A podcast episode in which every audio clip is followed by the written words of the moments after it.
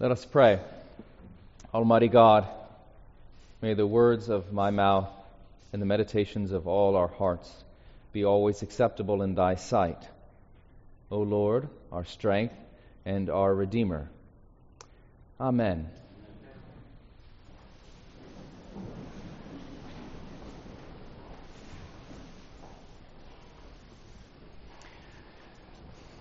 It is not my habit or custom from this pulpit to regularly address issues in the current cultural discourse, but I do begin this morning, probably risky, and I will not do this well because it's not in my notes, but I feel compelled to just address all of that we are feeling and thinking about the recent events in Uvalde, coming just after the events in Laguna Woods, coming just after the events in Buffalo, and the list could go on and on.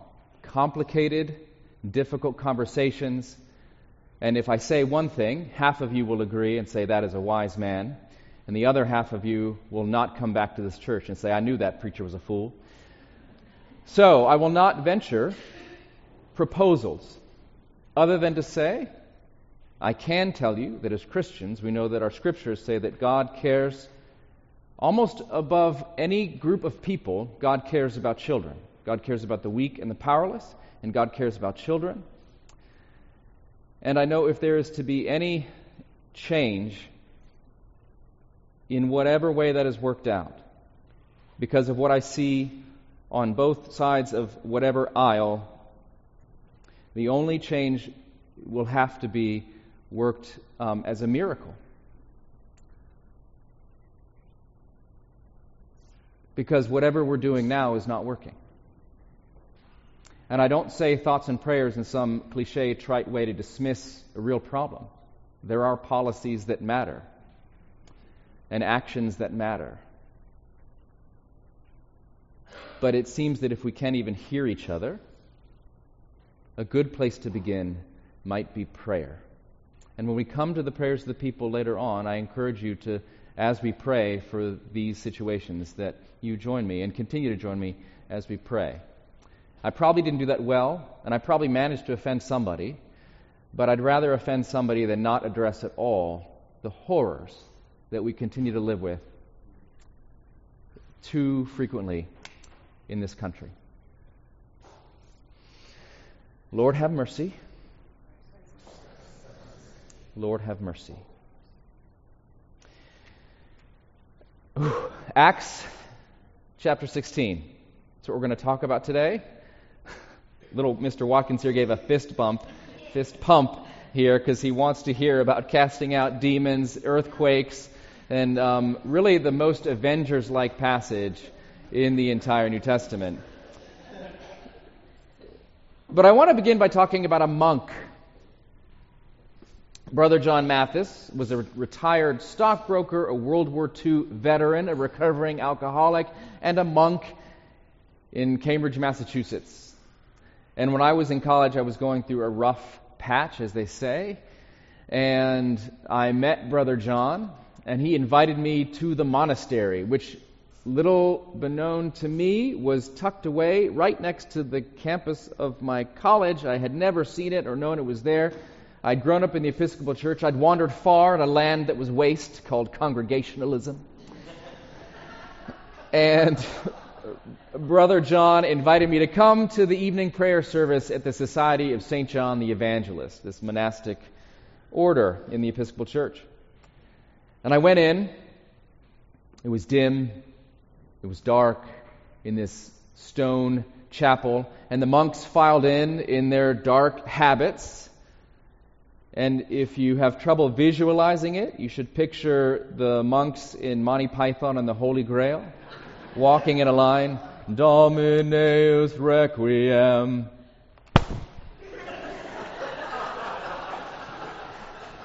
Except these monks did not hit themselves in the head, but it was still, it was that sort of very serious, very pious, very somber. And whenever anybody's in church, even a brilliantly lit, relatively friendly church like this one, you are anxious, you're a little bit nervous. Am I on the right page? Am I saying the right words? Do I know what's happening? Am I allowed to be here? So it was serious It was church. And the monks walked in and they were serious because it was church and they were monks. We're all very serious there. Now, it was the Easter season, soon after Easter, so in the center aisle of the chapel, there was a large ceramic basin that they used for the baptisms they just had for Easter. And it was still filled with the water of baptism. And as we were serious and the monks were serious and we're all filing in very seriously, as Brother John passed the basin of water, he took both hands, made a scoop, and just threw what felt like a bucket of water onto me. It was like being in the front row at a Gallagher show, or maybe it's SeaWorld. I could not have been more surprised.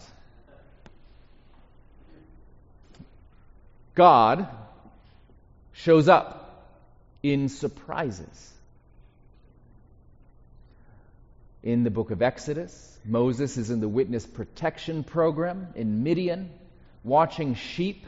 He's fallen far from the courts of Pharaoh, and God surprises him in a burning bush.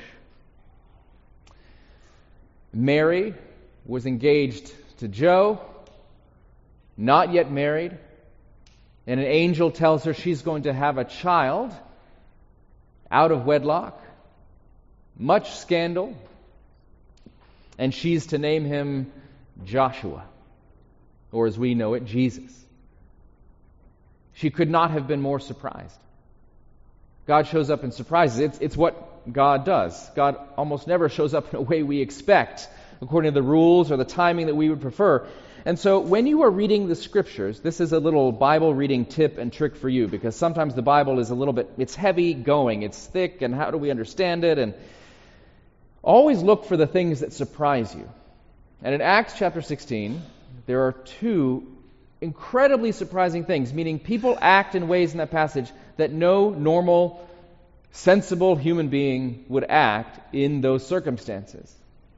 So, in the passage, Paul and Silas, these church planters, are in Philippi, and they are starting the church that will ultimately give us the letter to the Philippians and create the expansion of the message of Jesus in the world. And so they're in Philippi, they come across a young woman at the beginning of this passage who is uh, possessed by a spirit that she's an enslaved woman, and her owners use her spiritual powers from this spirit to predict the future and make money from her.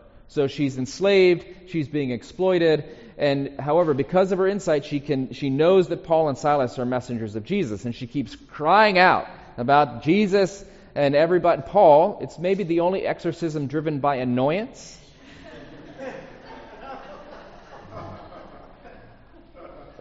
He just says, Get out! And the spirit is out, and she is set free. And of course, no good deed goes unpunished. And so the owners of this woman, now having lost their moneymaker, they get angry and they trump up some charges that are false to get these people thrown into prison. Now, none of this so far is surprising. Exorcism, while it may be surprising to you, not surprising in the New Testament. A central point of Jesus' ministry still happens in the church today. Every diocese in the Episcopal Church has an exorcist whose identity is not known because that person then gets a lot of phone calls. Because everybody's like, my dishwasher. Um, but you cannot read the New Testament without seeing the reality of spiritual forces of evil in the world. And that was part of Jesus' ministry. It's part of the ministry of Paul and Silas. So they cast out this demon. Not a surprise. Also, not a surprise that people in power get upset People in power who benefit from the exploitation of those who are weak and oppressed do not like it.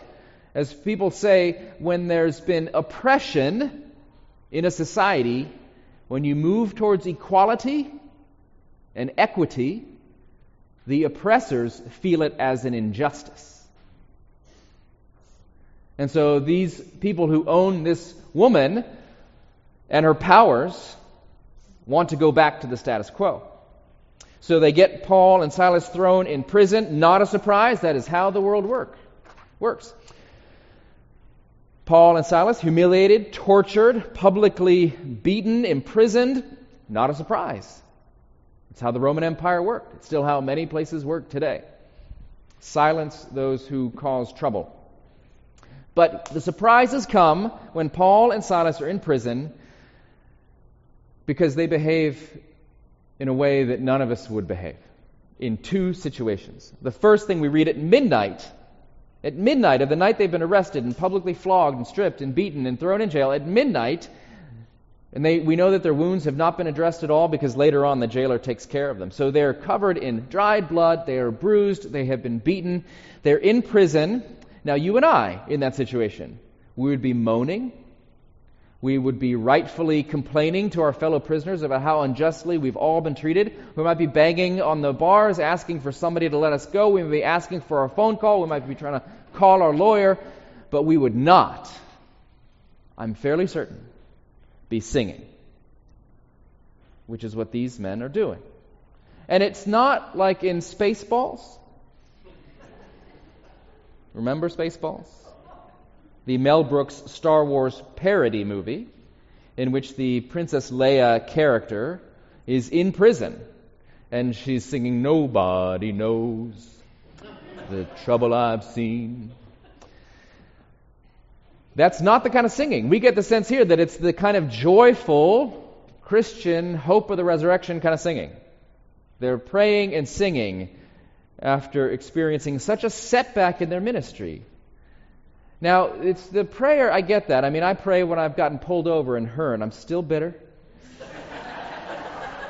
the signage should be way better.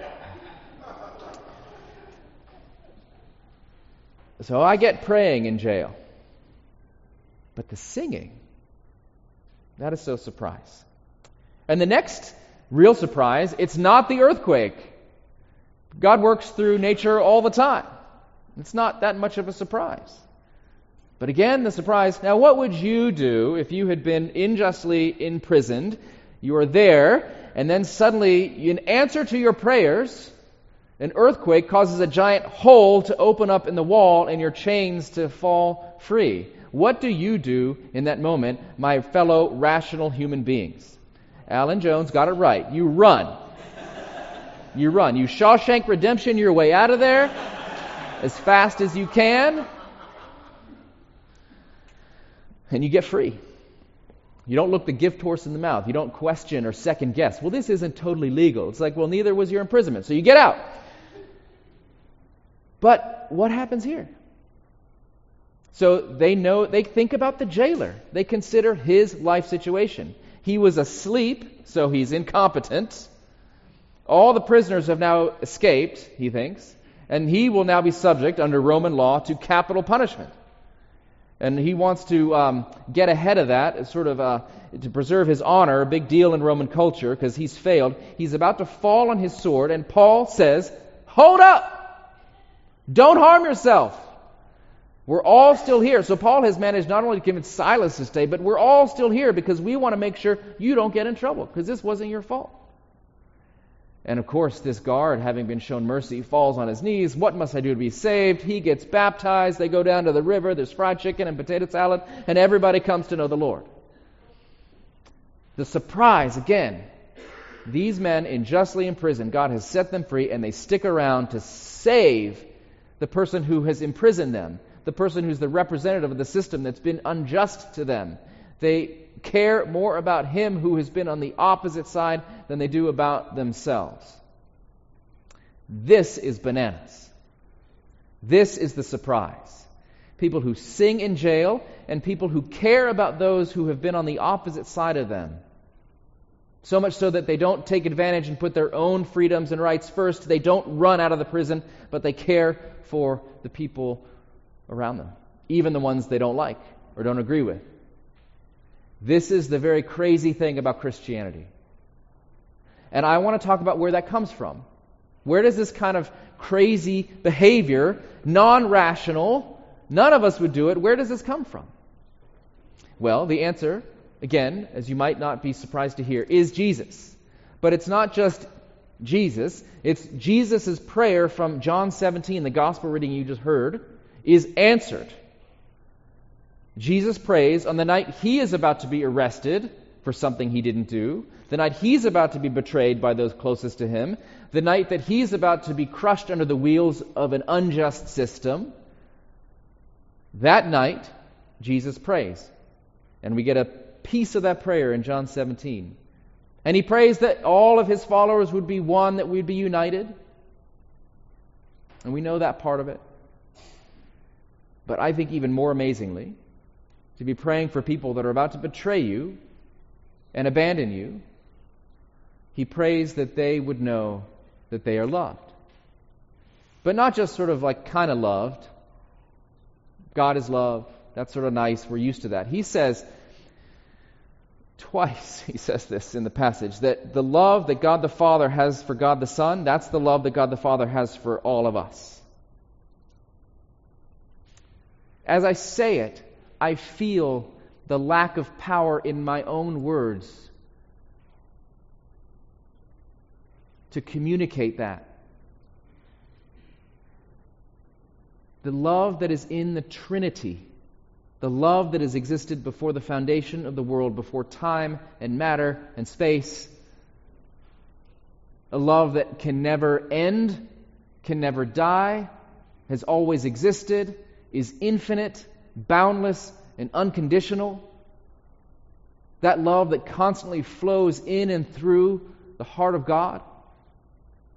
That, without remainder, without exclusion, without division or diminishment or any sort of reduction, that love is the love that God has for each person in this room and each person on this planet.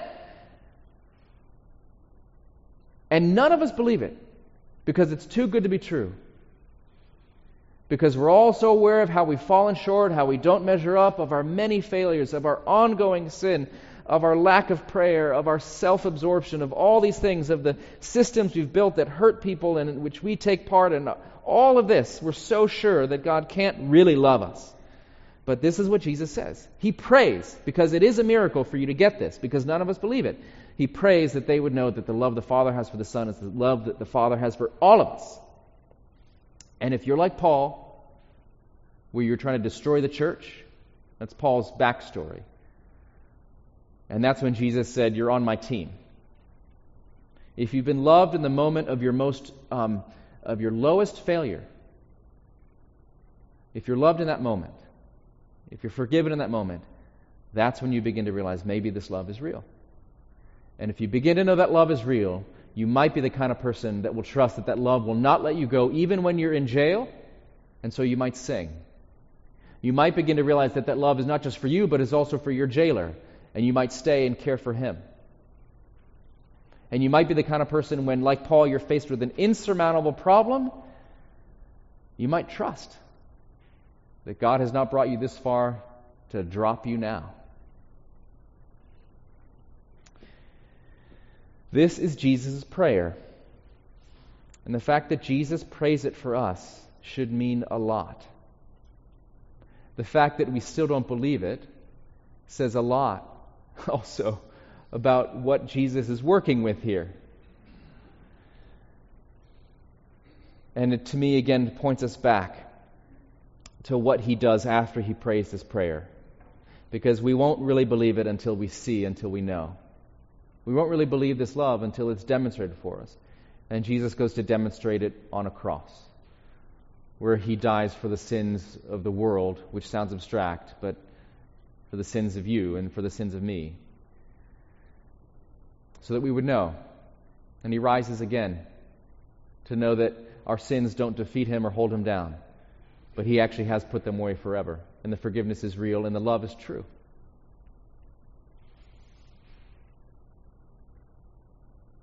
The love of the Father for the Son is the love the Father has for each of you. As you come forward for communion, I'd like you to imagine Brother John right there by our baptismal font. A hologram, if you will. Or whoever represents the love of God to you in your life and know as you pass by to come to this table, imagine it full of water. And I know this is a little, you know, imagination's hard for grown-ups. I get it. But imagine it full of water. The waters of God's love, the cleansing, forgiving, resurrecting love of God. And see a crazy monk splashing each one of you with abandon, water all over the floor. slipping hazard, very dangerous. The reckless love of God poured forth with abandon and extravagance for you. And you'll come to this table and you'll hear the body of Christ given for you, the blood of Christ shed for you.